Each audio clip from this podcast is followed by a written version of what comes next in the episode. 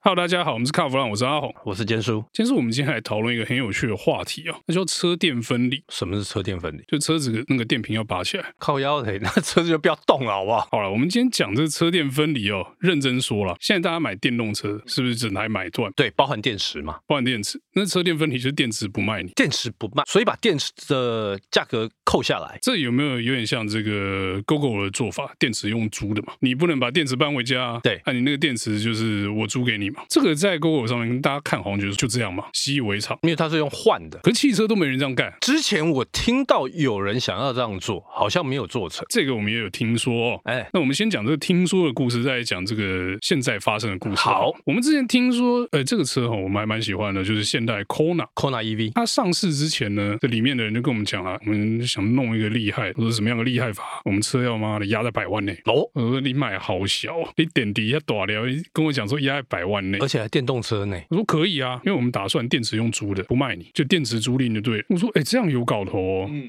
你如果真的让你做成这个案子，电池用租的，车价百万内，哎，Kona 一定满街跑。也就后来好没做成，那没做成的原因呢？听他们讲啊，他说这个电池哦，银行说认为说这个电池你就锁在车上又不能抽换，你凭什么电池只租不卖啊？ 可是呢，我觉得这听起来有点推脱了，虽然听起来好像很合理，可是你看那个那些租赁公司什么狗屁倒灶都能租，欧力士、中珠迪和那些，什么连我们录音的麦克风都可以租给我们了，对不对？ 那哎你说电池锁在车上不能抽换、不能出，这听起来很像理由啦。听说坚叔知道真正的内幕啊，据我的了解啦，其实他们那时候在导入电动车计划的时候，他们确实有考虑到要所谓的车电分离这个东西，因为毕竟电动车大家都知道车价很高，最贵的就在电池，扣掉电池之后，其实算一算蛮合理。他们原本在车电分离的状况之下，他们的售价是九十九点八万。就硬压在百万内。很有魅力吧？但是据说他们内部呢，后来发现没有人敢去担这个责任。你车电分离之后，电池万一有问题的时候怎么算？电池有问题，就是这个公司要吞嘛，因为你电池是公司租给我的嘛，我怎么用你看不到，就跟 GoGo 一样嘛。电池是你租给我没电我就骂你，可是我拿来这个煮咖啡我也不会跟你讲嘛。但是它现在有个问题，毕竟这个 Kona 它是用汽油车为基础发展而来的电动车嘛，可是其实你说 Kona 是硬改的哦，但它改的还不错啊，开起来蛮好的。 对，它看起来还不错。但是它重点来了，电池 Ionic Five 它的电池，如果说你今天有问题的话，你只要把 cell 换掉就好。但是 Kona EV 不是，它是整个都要换。所以它的差异就是在电池的封装方式上面。对，它的整个电池包要换掉。可是就简叔讲了，换电池要几十几百万嘛，对，就是你最爱干掉的那一段啊。那如果是这样子的话，那更应该做车电分离啊，因为我如果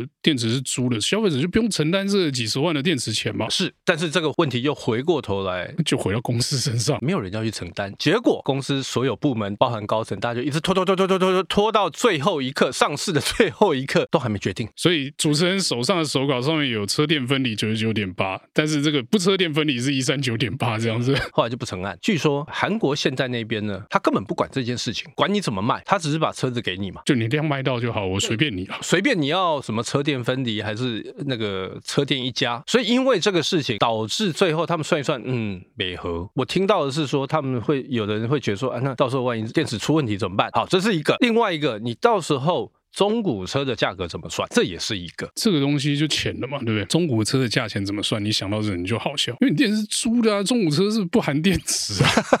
你买二手遥控车，有人尬电池给你吗？没有，没有。啊，那还要自己买嘛。对，我觉得如果车电分离的话，就是这种概念。你说责任谁担？那、你电动车电池不用长保护吗？你是不是都给什么十年八万公里啊？不是，呃，八年十万公里之类的这种长程的、长时间的，让消费者敢买嘛？那你说分离的时候，这样不能做吗？这样更能做啊！你一样是去买保护险啊，啊，只是你用公司的名义去买保护险，搞不好保险费还打折嘞。对于那家公司，我想阿红应该也蛮了解的啊啦。我不太了解，所以我才会提出这个问题嘛。那家公司呃，应该是说它比较保守，那所以呢，在这个 情况之下，据说是各个部门大家都不敢提出任何意见。对，所以我讲那些都没人敢讲，对不对？对，大家就当做说概念很好。其实说真的，出发点很好。你用车电分离的策略的话，其实对车主来讲，他负担减轻很多啊。那我电池跟你租嘛，一个月可能是两千块、三千块，哎，算一算，搞不好比油钱还便宜耶。其实以现在的电价来算的话，以肯定是比油钱便宜的啦。那可惜啦，那这个案子不成案，所以这个 Kona 就是百万以上。对，然后所以你看哦，到目前为止。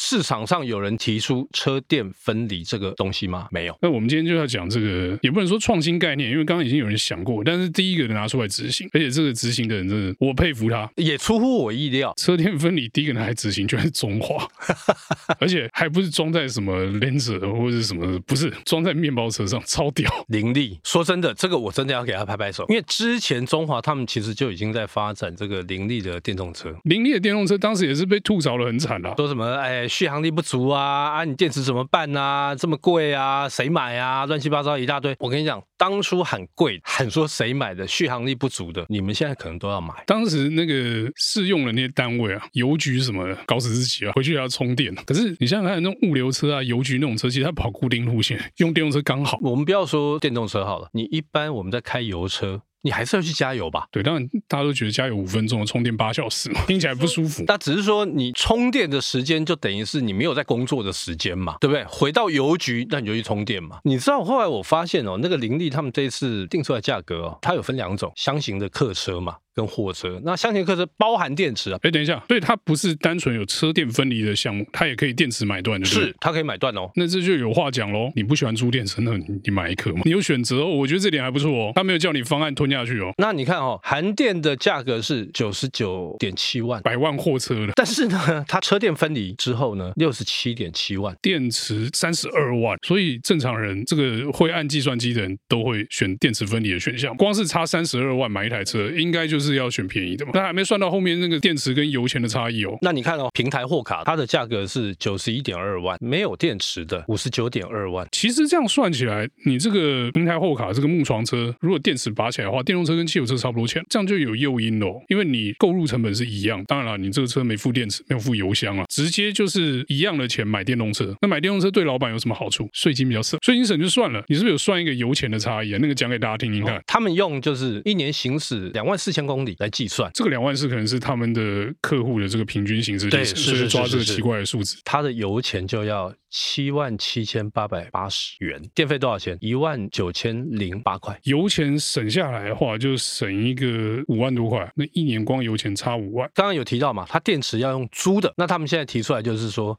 一个月，呃，两千九百九吧。刚刚我们提到它这个光电费就大概一万九，那你租一年哈，一个月三千块，一年三万六嘛， 所以还是省两万块的油钱嘛。对，差不多，差不多快两万块的油钱呐、这样算起来好像还不错哦，至少你的使用成本是相对低的哦。可能我们这些开客车的人哦，不会这样算。但是我之前也讲过嘛，就是呃，商用车的那个成本计算方式是很精的哦。你看，光是这两万，假设我有本来我有十台这个林利，那把它换成十台电动车，我就省二十万。而且这个还没有包含保养，不是啊，电 动车不用保电动车养不，用保养啊。商用车是一天到晚在外面跑，所以那个保养的时间一定会缩短。对，可能你看两万四，如果五千的话，一年要保养四次到五次哦。如果电动车的话，这四次到五次省钱，就算你零利保养再怎么便宜，四次到五次都还是钱啊。但是我觉得啦，会去买商用车的这些人，他可能会觉得说啊，续航力续航力会是一个很大的问题哦。我们刚才举的那种什么物流车啦、邮局车那种，他们是固定路线的嘛，所以它续航力不是问题，因为它一定可以抓一个跑得完的。跑不完的话，就是你油门踩太凶嘛。可是如果是那个其他的行业在用，就是路线不固定的话，那续航力就变成一个要问的问题。是官方的数字出来是大概差不多两百九十八，大概接近三百，然后到三百二十六。可是我们刚刚讲说这个电量跟续航力的问题哦，其实关键我觉得现在问题都不在这个续航里程，那不知道在哪里。呃充电要充多久嘛？对，对，那我们从这个凌力这个车型啊，这个 E 三百这个车型来看哦，电池四十二点六千瓦，有支援快充，这现在不支援快充不行，现在如果慢充会被人家骂死。那零到八十趴就是现在大家在讲了，零到八十趴大概四十五分钟啊，充四十五分钟大概有两百多公里的续大航概距大离概差。不多两百公里左右。其实可以接受，你就算开到台中休息一下，吃个饭，把那个早上开掉的那两百又充回来，我觉得这样子好像 OK 啦。假设你今天是路边惨了忘记充电，那十分钟也可以充到四十五公里的续航距离，四十五公里，你至少可以去找一个帮你充电的地方吧。就是你应急一下嘛，可以到下个目的地，要不然就可以开回去嘛。所以我觉得在这一块哦，虽然说我们都觉得这个林立这个小厢车哦，就好像就是货车的命哦，可是我觉得在充电的这个部分哦，其实跟现在主流电动车没有太大的落差哦，还是其实他写这样子这个很技巧的把它写的很像这个 主流的电动车的写法。这个不晓得，但是我觉得啦，因因为毕竟商用车跟乘用车的使用的方式不一样，所以我觉得在这个方面可能会有一些落差。但是我觉得观念上面大家也要稍微改变一下，不要用乘用车的使用习惯跟观念在看商用车，那是两个完全不一样的世界。但其实我比较在意的哦，除了这个电池之外，还有另外就是重量的部分。电动车跟油车相比，电动车可能还是重一点。凌力这么小台的车子，它本来荷重的不高，可是它又是商用车，又要背那个电池，那它的载重是不是就变少？重量的部分，我是稍微压轨了。